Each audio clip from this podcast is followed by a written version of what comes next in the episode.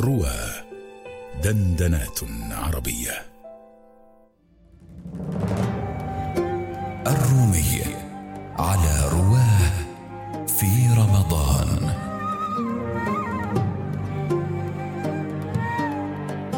الحلقة الرابعة. أسمع وأرى.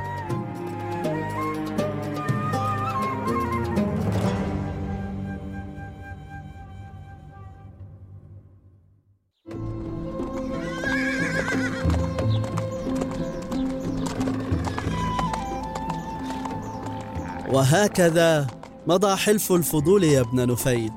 حلف أعاد للمظلوم حقه وانتزع للمستحق ما هو أهل له. بوركت يا ابن جدعان. لقد كان في دارك والناس شهود. ألديك مسألة أخرى؟ فإن الطريق طويل. لي سؤال. لطالما خامر رأسي فإن كنت مجيبه فافعل وإن لم تكن فلا ضير وأعتذر منك. سل يا ابن عمرو إنك لرفيق سفر وكاتم سر مؤتمن.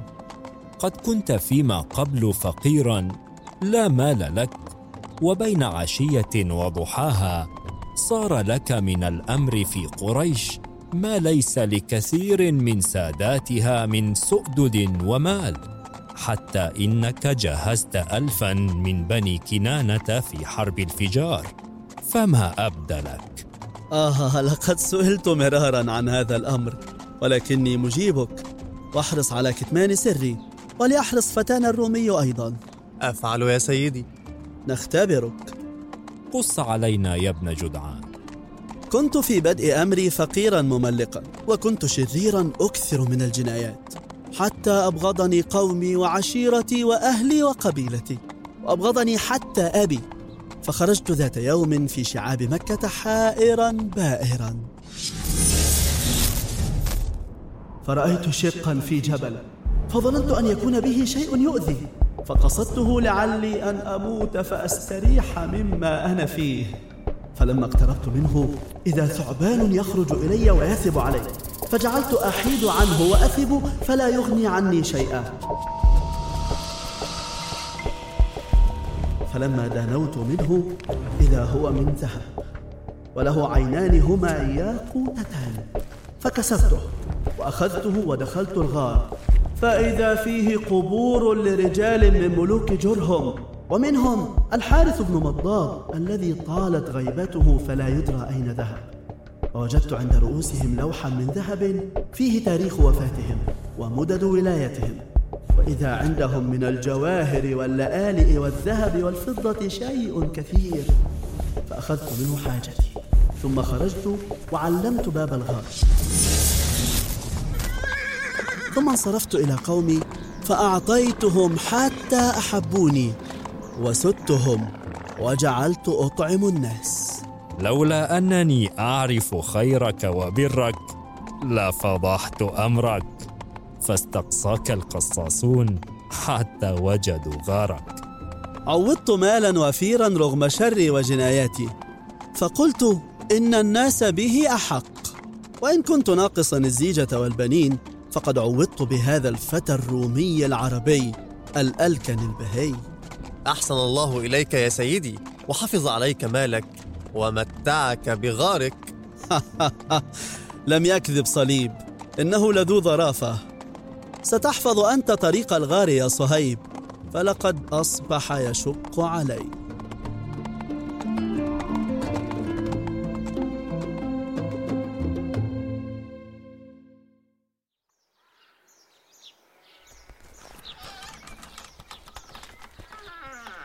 هلم يا صهيب؟ لقد سررتني حين قدمتك لابن عمي أبي قحافة ووجدك ملما بالحساب وأنساب العرب. واستحسن لكنتك أيضا. أنا لا أعاملك ورب الكعبة.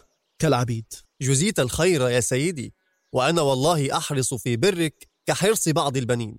أه صهيب تعال. تعال أعرض عليك أمرا. أطيب تلك الرائحة. هذه عطور ابتعتها من أسواق العرب. فإن شئت بعتها في سوق مكة. هي لك. ابدأ بها تجارتك. لي أنا؟ لا أستطيع وفاء شكرك يا سيدي. فور أن تبيع وتشتري يكون لك مال. إن شئت جلبت به العطر وإن شئت أدخلته في تجارة ذهب وصار لك مال الشريك من نصيب. ولكن شريك عبد الله بن جدعان لابد أن يكون حرا يا سيدي. بيني وبينك أنت حر ولك رأس مالك. لقد لمست أمانتك وعرفت صدق طويتك.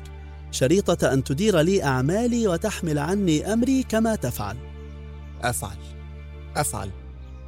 اليوم ستذهب إلى ديار بني مخزوم ومعك عشر من الشياه التي ستذبح ويؤخذ لحمها وجلدها لتزويدهم برفادة الكعبة وكذلك للسائلين من كل مصر.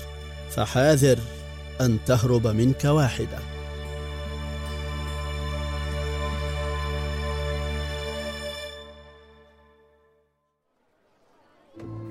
أعطونا مما عندكم ما علمتم يا أخ العرب أين محلات الشاه؟ من أنت؟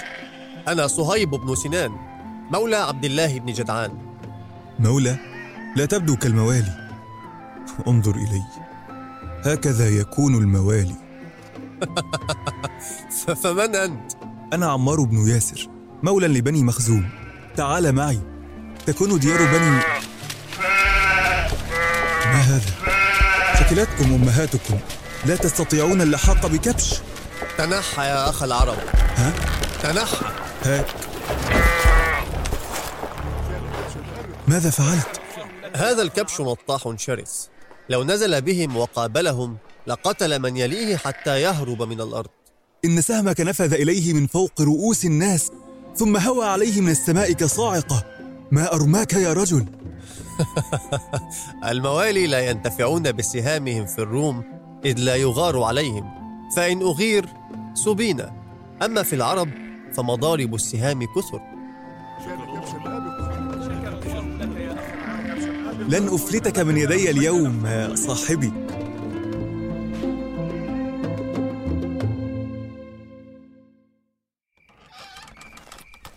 سيدي أبا قحافة. أرسلت في طلبي إلى دار سيدي فما الأمر؟ طلب توصيتك. إنه في النزع الأخير.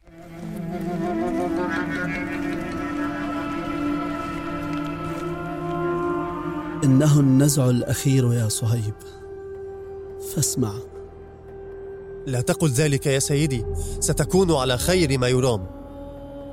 إنه النزع الأخير ف... ف... فلا تكثر واسمع. لبيك يا سيدي. إني يا صهيب لم أترك ولدا ولا سليلة وإني إن مت ورث التيم مالي. وأنت تعلم أن لا حاجة لهم به. أنت تحتاجه يا بني. لقد عاملتك كما يعامل الأب ولده أسلك آه، طريق الغار. ومن الآن فهو لك. أفعل. أفعل يا سيدي. ويا أبا قحافة يا ابن عم إني أشهدك أني أعتقت عبدي صهيبا بن سنان الرومي. أعتقته لتجارة ساسها لي ودر فوق ما كانت أدخلت وكان عهدا بيني وبينه. أشهد يا ابن عم أشهد وأشهد القوم. هل توصي بشيء آخر؟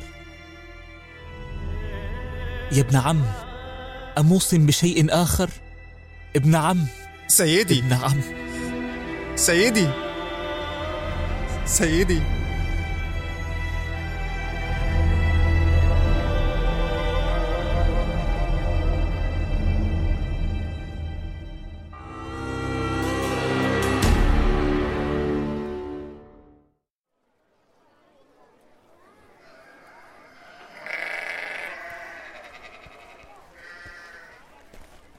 ها قد أتى صهيب بن سنان ملك الروم. وأنت ملك العرب إذن. ونحتال الساعة على الفرس. إن شأنك والله لغريب. أغرب من شأن محمد. محمد؟ من محمد؟ لا لا لا شيء. إن شأنك لغريب يا صهيب. أتيت؟ فلم أعرف كيف يكون المولى نظيف الملبس بهي الطلة مثلك. ثم قالوا إنك أعتقت وصار لك مال وفير. أن لك بالمال وأنت الآتي إلى هنا من الموالي تريد أن أدلك فتدل الموالي فتصير أمثالي. لن أمل طرافتك. قل لي فيما أتيت؟ هلك سيدي ابن جدعان كما تعلم وصير ماله بين يدي وأوصاني بأن ألزم ما اتفق عليه حلف الفضول وأنا الآن أوفي. أنت والله نعم الوفي. لم تكن من المتحالفين. والمال الآن مالك فما ألجأك أن تفعل ذلك؟ بر وصية الرجل. وفاء عربي في زي رومي. بل عربي من بني النمر بن قاسط. ها قد حدثتك عن أمري أما أنت فلم تخبرني. لما قلت إنه أغرب من أمر محمد؟ من هو محمد؟ هو محمد بن عبد الله ابن عبد المطلب. آه أليس هو الذي يلقبونه بالأمين؟ بلى. فما شأنه؟ يترامى القول بأنه يقول لأتباع له أن قد بعث نبيا وقام يدعو الناس إلى الإيمان بالله وحده ويحضهم على العدل والإحسان وينهاهم عن الفحشاء والمنكر أين يفعل؟ في دار الأرقم بن أبي الأرقم عند الصفا أو مصدق أنت هذا النبأ؟ لا بل لا ولا ولا أنا أدين كما يدين الناس هنا خذ هذه الأوقيات فاحملها إلى أسيادك بني مخزوم يصرفونها لرفادة البيت. أما أنا فدعني أسمع وأرى.